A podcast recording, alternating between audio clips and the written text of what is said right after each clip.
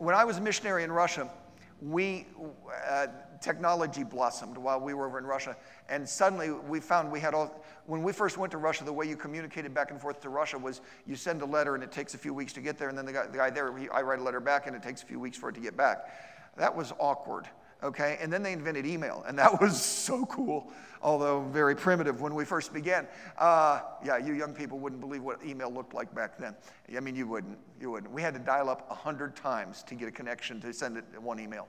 Uh, we'd sit there and we had to dial your phone to connect 100 and you dial it, it'd be busy. You dial it, it'd be busy. You do that about a, after about 100 times, you get through, and then you could send an email at snail speed. You, you would be shocked. Anyway, so there was that. And then we got to the point where we had all sorts of connections and we could connect with anybody automatically.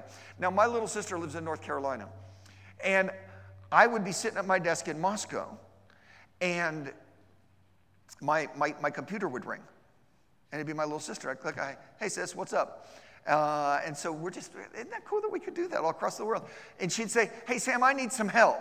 And I'm like, what's up? And she says, well, I'm on my way to this place, but I'm not really sure how to get there and I'm kind of lost. Can you help me figure out how to get there? And I'd laugh and I'd open up Google Maps and I'd say, okay, what road are you on? She said, uh, I'm on route so and so. I'm like, okay, got that route. And I said, where are you on that route? She said, I'm not sure. Hang on a minute. Okay, I just crossed such and such a street.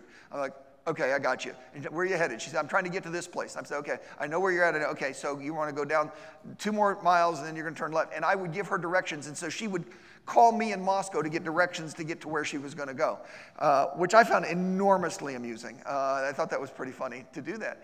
Um, and it was just, it was fun. It was just cool that we were able to do that. But I, I bring up that story to say this. It's really impossible to give directions if you don't know where somebody's at. If she calls and says, Sam, tell me how to get from here to such and such an address, if I don't know where she's at, I can't tell her.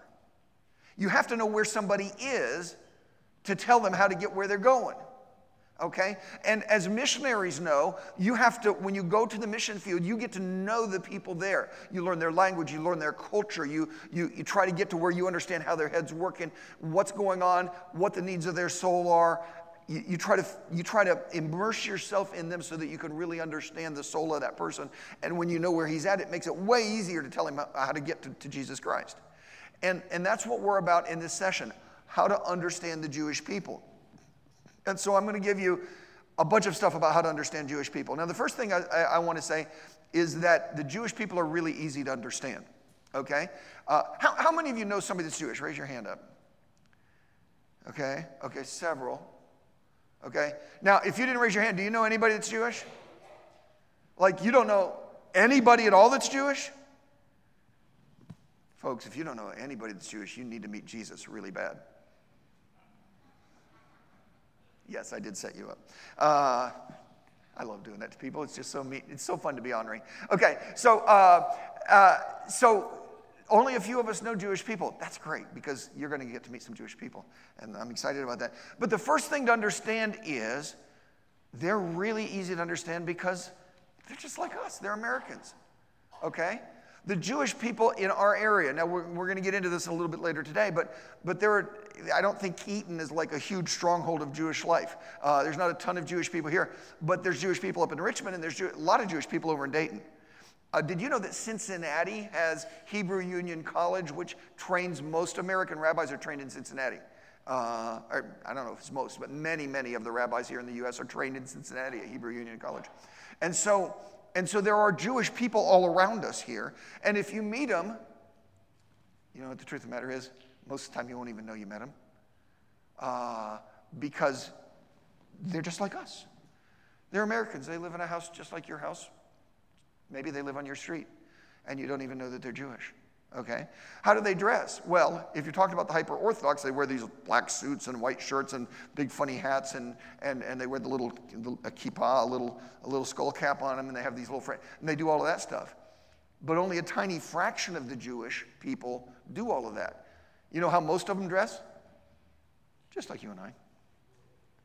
Uh, so they're just like us, okay? They live where we are. They, they work at a job down the street at, at whatever office or whatever place. Uh, they cheer for the Reds. They, you know, they're just, they're just like us. And so the first thing you need to understand about Jewish people is truly they're indistinguishable.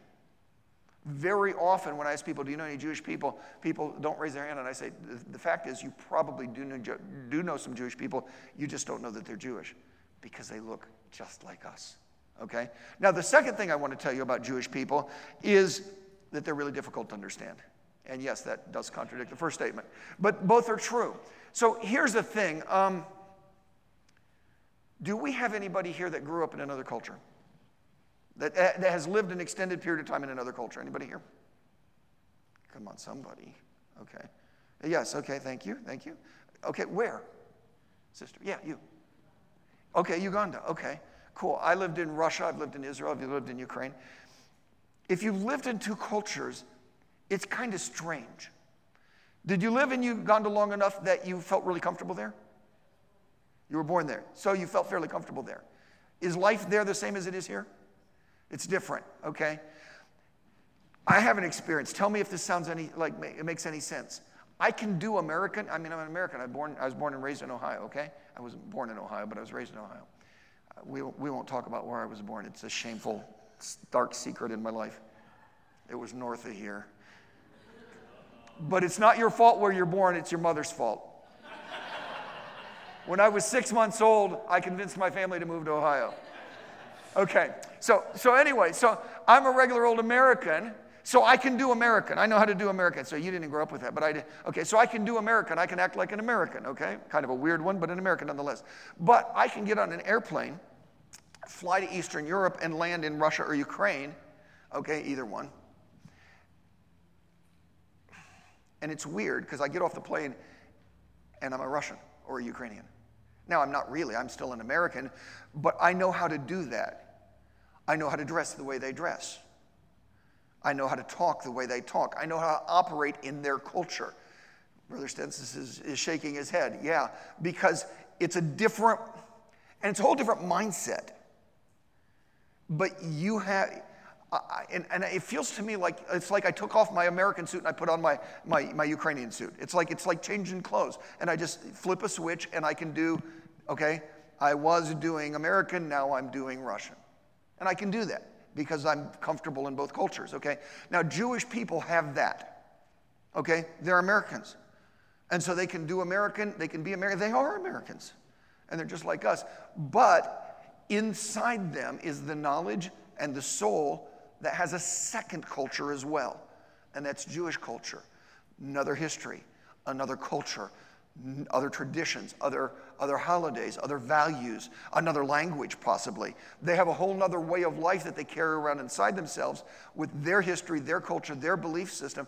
And both of those exist simultaneously in one human being, okay, just like it does in this young lady and in myself and in, in some of you others, okay? And we can do this or we can do that. And when they're out with me and you, they're doing American, which feels perfectly natural because they are American. But then they get together at the synagogue with their Jewish friends and they go Jewish. They, they, flip the switch and now they're, they're expressing their Jewish, which is also natural and right because they are Jewish. And so they've got, they have two different cultures and it helps us if we understand it. Um, now, the next thing I want to tell you about is that Jewish people are very diverse. I, this whole session is about telling you what Jewish people are like, but before I start the session, I want to tell you that there's no way to effectively do that because Jewish people are all over the map. There's not a Jewish culture, there are many different Jewish cultures. Ukrainian Jewish culture is very different than Yemeni Jewish culture, which is different than Indian Jewish culture, which is different than California Jewish culture. Okay? They're all Jewish, but they do it in really different ways. Okay? American Jewish people tend to be politically very liberal. Israeli Jewish people tend to be politically very conservative, and they both look at the other and think those people are nuts, but they're both Jewish. Okay? And so there's this enormously wide range. If we're talking about the Jewish religion, you've got the three main groups are we have the Orthodox who are very, very, very religious. Okay? On the other extreme, you have the Reform who, I don't know, don't get me started. Uh, they're the liberals of the Jewish world. And then in the middle, you have the conservative, which is kind of like compromise solution, kind of in the, in the middle-ish. And so you have three different things. So you have very conservative, co- uh, the very conservative aren't called conservative, they're called orthodox. And then the middle of the road guys are called conservative. And then you have the reform. And you have a bunch of other groups too. In fact, it, it gets pretty crazy. Anybody here know what a Jubu is? Okay? In some Jewish circles, Eastern religion is a big deal. And so a bunch of Jewish people have become Buddhists, and they call themselves Jubus, uh, Jewish Buddhists. And so there's Jubus, okay? They're also part of the Jewish. There's atheist Jews. There's, so when you're talking about Jewish people, they're extremely diverse. Okay, now let me talk to you about appearance. I, I run into people all the time that tell me, look, I can tell a Jewish person just by looking. Well, congratulations, that's a great gift you have. I can't do that. And I don't believe you can either. Next slide, please. Which one of these actors is Jewish? Can you tell me which actor up here is Jewish? Can you see him? Yeah, okay. They're all Jewish. Uh, for you old timers, anybody here watch Star Trek when you were a kid? Captain Kirk and Mr. and Mr. Spock are both Jewish. Okay. Uh, next slide. Uh, which actress is Jewish? And the answer is the same. They're all Jewish. Okay. Which one of the actresses? And so, you know, I, I developed these slides because I was over in Ukraine teaching these lessons, and they were like, "Oh, we can tell a Jew just by looking." And so I asked them, "Which which one is Jewish?" And they were like, "Okay, I think that one is, but that one isn't." And I was like, "No, they're all Jewish." And they were like, "You're kidding me? Really? Who would know?" Because you can't tell by looking. Okay, next slide, please. Uh, I remember living in Tel Aviv, and I saw three kids. They'd just been out playing football, soccer, and they're walking up the street and they're all buds, okay? They're all friends, they're on the same team, and they're all just, you know, acting like boys coming home from a, uh, from a, from a, a ball game. And one of them was a Polish Jew, and his face was white, white, white with like really red, rosy cheeks, and, you know, round faced and white, you know, he looked like a typical Pole, okay? And the next kid next to him, for all the world, looked exactly like an Arab. Some of the Jewish people look so much like an Arab that the Arabs can't tell which makes it really easy for them to spy. Okay? Uh, and then the next kid was from Ethiopia. He was an Ethiopian Jew and he was as black as black could be. And so I have three kids Polish Jew, um, a, Sephardic Jew, and, a, an Ethiopian Jew. They look completely different, and they're all Jews. Okay? And so when you say, oh, I can tell just by looking, you're dreaming. Okay, many different kinds of culture. Kind of already talked about that. Uh, politics, religion. Uh, we kind of touched on those. Let's go on. Okay, so they're very diverse, but there are some common characteristics. Um, now, these are generalities, okay? Because nothing I'm going to say applies to all Jewish people, but they are useful. Okay, first one is they have a zeal of God. Okay, now we've already talked about that in the last session. It's often hidden, but it's still there. There is, there is a zeal of God in the heart of Jewish people. Let's move on to the next one. Okay? Great religious diversity. Actually, I'm doing really good here because I already talked about the Orthodox and the Conservative and the Reform. And those are just the major groups because there's all kinds of splinter groups. They are as divided up in their religion as Baptists are. Uh, you know, I mean, there's like 400 different kinds of Baptists. Well, there's about 400 kinds of Jewish too. Okay? Next one. I have a friend, he's a Jewish guy, who's a believer in Jesus Christ, who, who calls it the greatest lie. And the greatest lie is that Christ has nothing to do with us. Okay? So Jewish people are like, okay, the New Testament is the Bible for, for the Gentiles. And Jesus is God for the Gentiles, and Christianity is the religion of the Gentiles. It has nothing to do with us. Okay? And that is completely wrong. Jesus Christ, the God of Abraham, Isaac, and Jacob, said that he would send a Messiah, a Savior. The Hebrew prophets prophesied that there would be a Messiah, a Savior that would come, and they described him in every detail. Then Jesus came, born of a virgin, born exactly how the prophets said, uh, born Jewish. And he grew up and he fulfilled the Jewish law and he fulfilled all the prophecies of all the Hebrew prophets. And he said that he's come to save his people from their sins. He came to save the Jewish people, and the Jewish people say, oh, he has nothing to do with us. Okay?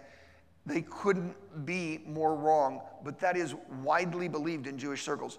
Many, there are, so there are many Jewish people who know that Jesus was Jewish, but there are many Jewish people who don't even know that Jesus was Jewish. They think he was some kind of like Italian Catholic. Uh, really, I mean, that seems amazing, but there are, there are Jewish people, I've met Jewish people who believe that he, you know, I think Jesus was a Catholic of some kind. It's like, no, he was, he was Jewish. Um, they don't know that Jesus came to be their Messiah. And, and the Jewish people don't know that. There's a man named Stan Telchin who was uh, the leader of a synagogue. He wasn't a rabbi, he was the president of the synagogue, which means like he was the, he, was kind of the boss, not the rabbi. That's the way they do synagogues. Anyway, and he was a businessman living in Baltimore, Maryland. And he had a daughter who grew up and went off to college. And when she went up to, off to college, oh no, disaster. She fell in with a bunch of no, not drug dealers, Christians. And they began to talk to her about Jesus, and she was like, No, no, I'm Jewish. That, that have anything to do with me. And then she ended up getting saved. And he wrote a book called, about it called Betrayed because he was betrayed by his daughter. She came home and began to witness to mom and dad. And he was like, Absolutely not. That's wrong. We're Jewish. Jesus has nothing to do with us. Stop it. And she wouldn't stop. She just kept it up. And finally, he said, I will prove to you that Jesus has nothing to do with this. And he grabbed her New Testament. He said, I'm going to go through this and I'm going to read it and I'm going to prove to you that this whole thing is a lie. Yeah, you already know how that worked out. He got saved, became a preacher of the gospel. Okay? And one of the things that Stan Telchin wrote in one of his books is he said, Look, in the incredible diversity of the Jewish people, all the different belief systems, all the different cultures, he said, There's really only one thing that I can find that holds all Jews together.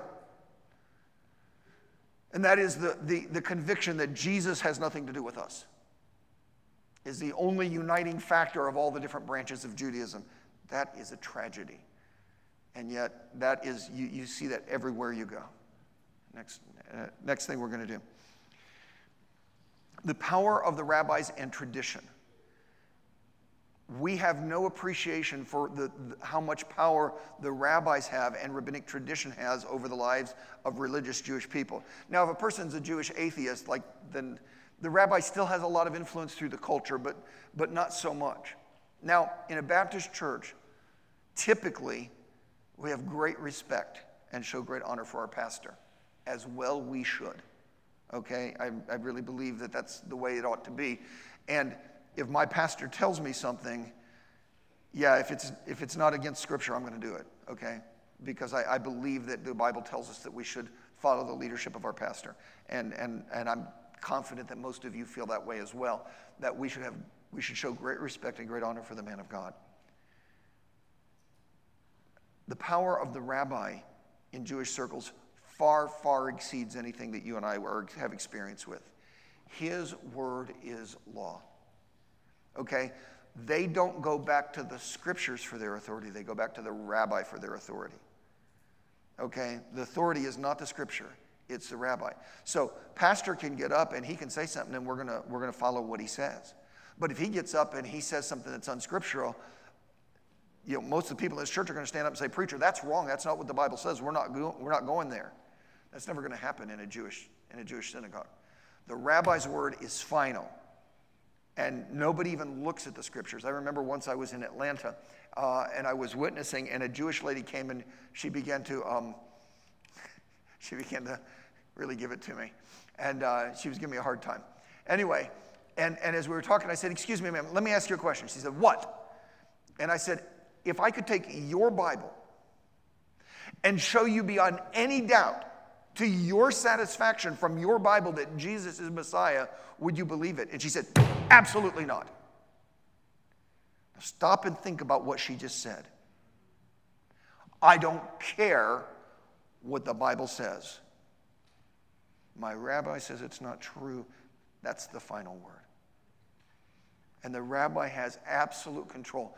Folks, most religious Jewish people, and honestly, a lot of Jewish people who are not religious, they're still accepting what their Jewish culture tells them, which comes from the rabbi, okay? They are set on whatever the rabbi says is true, end of story. And as long as they believe that, they are never going to be saved. Now, you say, how do you deal with that? I typically do not attack the rabbi, okay, because that ends up being a very short conversation. You know, you attack the rabbi and they're gone.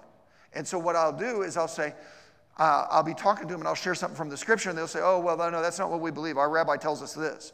I said, really? Your rabbi says this? And they say, yeah.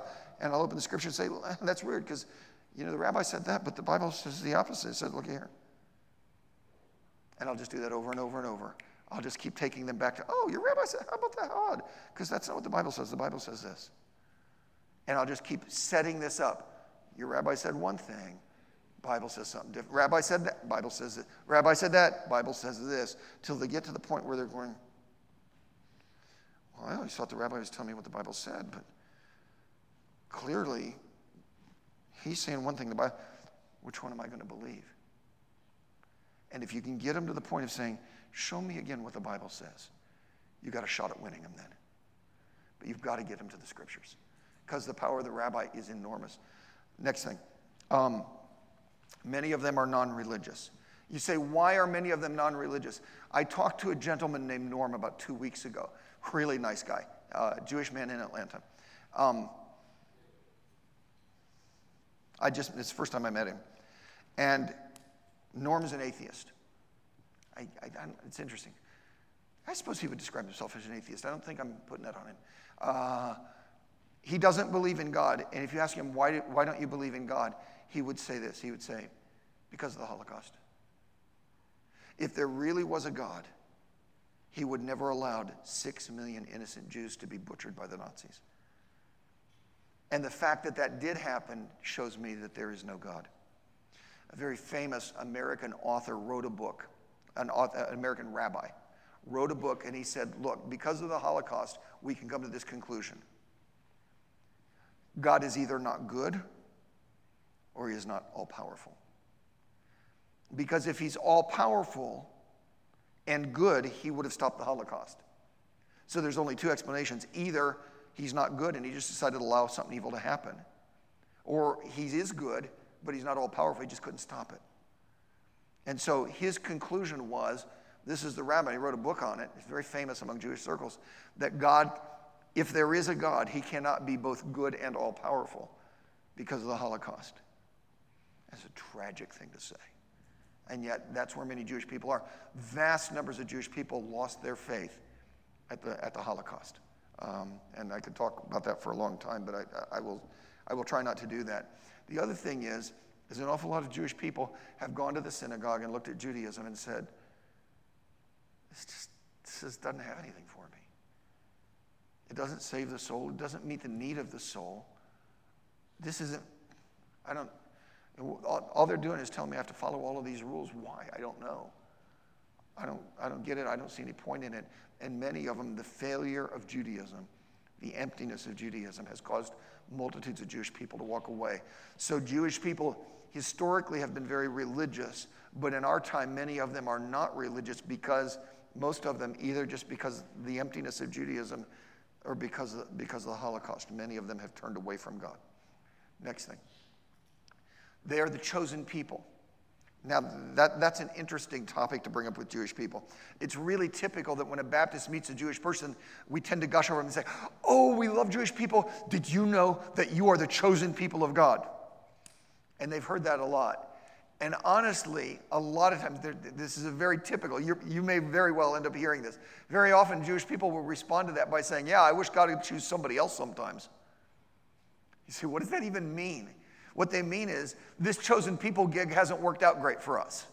Okay, we're the chosen people, but everybody keeps trying to kill us, and everybody keeps hating on us, and everybody keeps persecuting us. Maybe you should be the chosen people for a while and have people trying to kill you and hate you and persecute you. Maybe, how about we try to be just nobody and, and, and nobody will notice us, and you get to be the chosen people and the hated people for a while? That's what they mean by that. But they are the chosen people, they are God's chosen people, and the scriptures are crystal clear about that. And you know what? They're right. It's because they are God's chosen people that, that anti Semitism exists, that, that people want to harm the Jews. I'm convinced that that's what it's about. But sometimes, with some Jewish people, this whole chosen people, sometimes they can get kind of proud. Now, there's a lot of different opinions about how Jewish people are. Okay? I hear a lot of times uh, Jewish people are all rich. And I'm like, well, no, I know some poor ones. They're all brilliant. I know some dumb ones. Um, uh, I do, okay. Uh, well, all Jewish people are greedy. No, many of them are very generous and very kind. Okay? By the way, I know some Ohioans that are greedy too. Uh, uh, we have all kinds of different, well, Jewish people are all fill in the blank. And it's funny because some of those are like evil things, like, you know, greedy or grasping or whatever. And then others of them are like rich or, or smart. And you say, well, they probably like the rich and the smart, but they probably don't like the greedy and mean. Okay, first of all, I don't really believe any of those things. Okay, I don't believe any of those stereotypes. In my experience, most Jewish people are really kind people. They've suffered a lot. And people who've suffered a lot tend to have a kind spirit toward others because they know what it's like to suffer. Okay? And so that's what I found about Jewish people. But Jewish people, they don't like either stereotype. They don't like the ones that seem good and they don't like the ones that seem evil because they say, as soon as you start stereotyping us, the next thing is somebody starts persecuting us.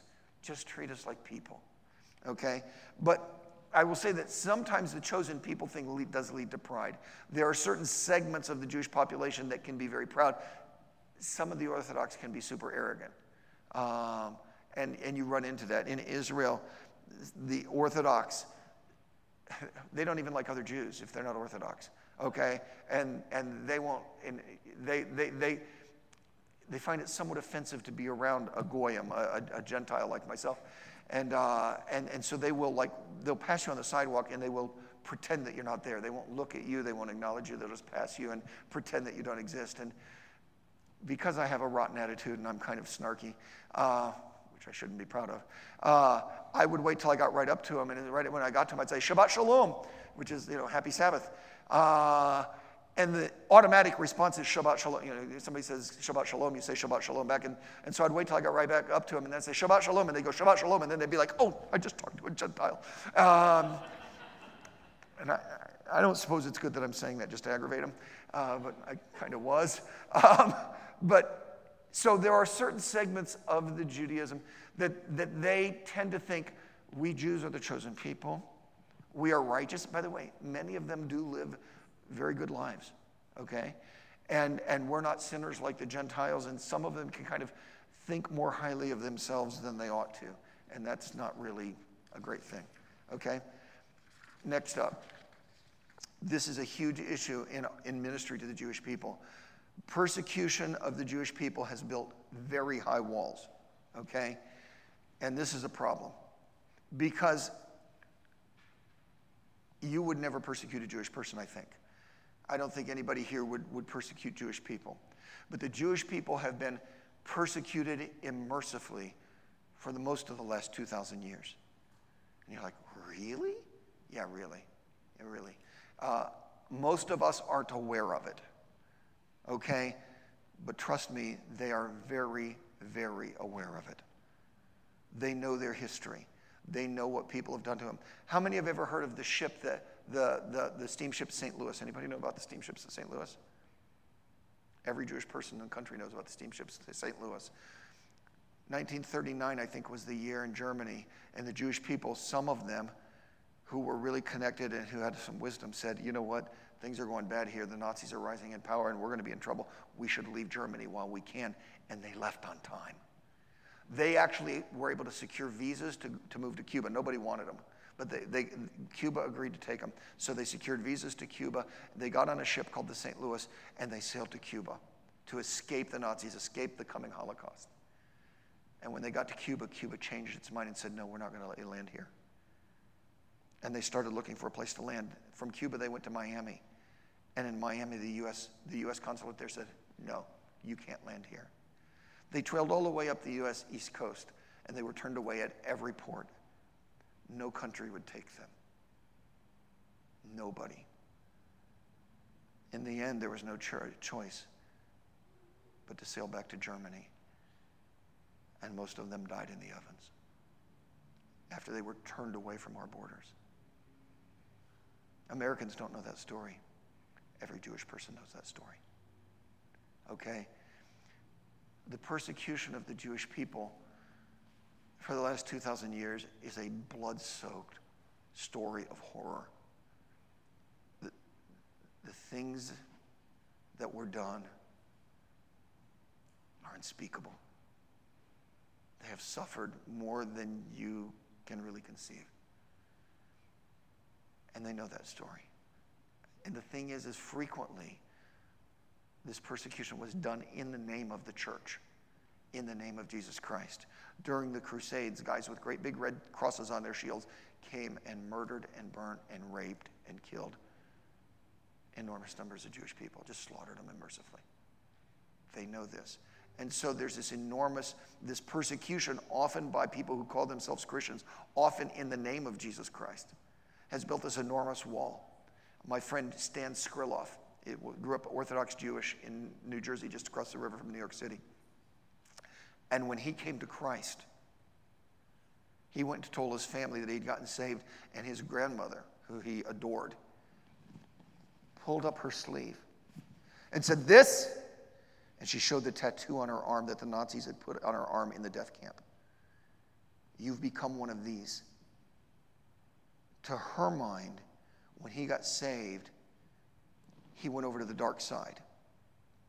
He became one with the Christians, one with the people who slaughtered the Jewish people. This is a terrible this is a terrible problem for us in Jewish ministry because when we come to them and say, "Let me tell you about Jesus Christ," their first response is, "Oh, the one who leads all those people who want to kill us." It's not really what we want them to be thinking about when we tell them about Jesus. You say, "How in the world can we overcome that?" I think there's only one way, and that's with real, genuine, heartfelt love. When they know the love, when they see that Christians truly, genuinely, deeply love them, it can make a difference. And I don't know of anything else that can. Next slide. Community. Community is really important to Jewish people. Now, community is important to all of us. Um, how many of you have ever had the experience of moving from one town to another town? Okay. Don't you hate moving? I mean, I hate to move. I've moved so many times in our life, and it's a pain. Now, it's not just packing in the boxes and unpacking, that's bad enough all by itself. But you get in a new place, you don't know anybody. You know, you don't know where the grocery store is. You don't know who to call if there's a, a, plumbing problem. You don't know, you don't know anything. You don't know anybody, and you're just kind of all cut adrift. We live in community. We live in a network, in a web of relationship. That's how human beings are. God created us this way. Every now and then, there's a guy that wants to go live all by himself on the side of a mountain, and, and he's considered like the weird hermit guy that lives up on the mountain in a shack, okay? But normal people live in a town, in community, and we have all these relationships, you know, and there's people we like and there's people we don't like, but we all live together, in, and that's, we're comfy that way, okay? We live in community but not near so much as the Jewish people do. In 70 AD, 2,000 years ago, the Romans destroyed Jerusalem, slaughtered many of the people, and those that remained were, were, were scattered among the, the nations, some of them as refugees, many of them as slaves. And so, for the last 2,000 years, the Jewish people have lived as a small, usually persecuted minority in Gentile countries. So, they've never had their own homeland. They've lived as a small, persecuted minority in all these countries all over. And what they've been told is this they've been told, look, we, we are a little group in the middle of all these Gentiles who have vastly more power than we do. They can squash us anytime they want. Okay? We can never depend on them. You never know when they might turn and attack us. And so we have to depend on each other. There's a famous Benjamin, Benjamin Franklin quote about we must all hang together or we will all certainly hang separately. Um, the Jewish people are really in on that. They're all on like, and I've had Jewish people tell me, look, he says, in any group, he says, I come to a group and I, I look around and, you know, there's a group of people and I'm at a conference. I look around and I identify who's Jewish. He says, I automatically sort everybody. Okay, there's my people. Yeah, those are the ones I can depend on. Not that I'm against anybody else. I'm fine with everybody else. I want to be friends with everybody. But there's some people here I know I can trust. And that's our people. They live in this web, and that's incredibly important to them. If they have that network, they feel secure. They feel like they can get along. Without it, they feel like they're all alone in the middle of a, a, a, sea of people that they can't trust, and they're terrified. Okay? Now, can you see that this would be a thing in witnessing to them? Because when I go to my Jewish neighbor and say, Why don't you trust Christ? He immediately thinks, If I become a Christian, I lose everyone. My friends, my family, my whole community, everyone will cut me off. I will be all alone. This is a big barrier to ministry. Okay? Now, it's a problem. It truly is.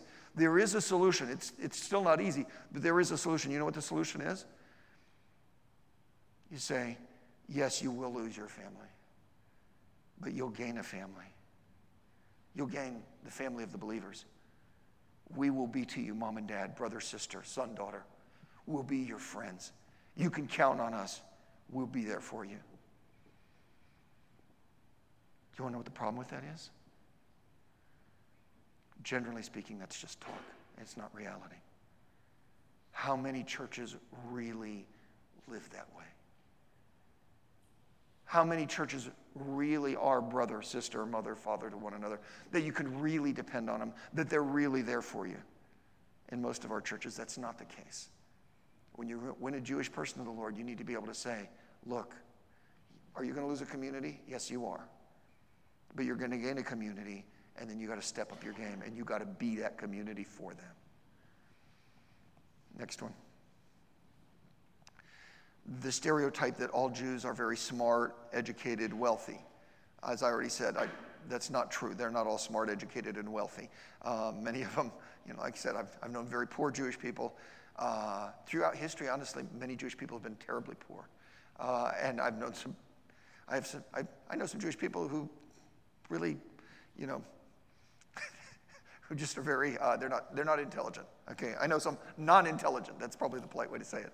Uh, so Jewish people are both. But there is a stereotype that they tend to be educated and intelligent. You say, why is that? Well, my friend Igor in Ukraine, he's a Jewish guy in Ukraine, uh, and he's a believer in Jesus Christ. And, and he told me, he said, when I was growing up, here's what my mother said. She said, study, study, study. He said, I'm tired of studying. He said, she said, study.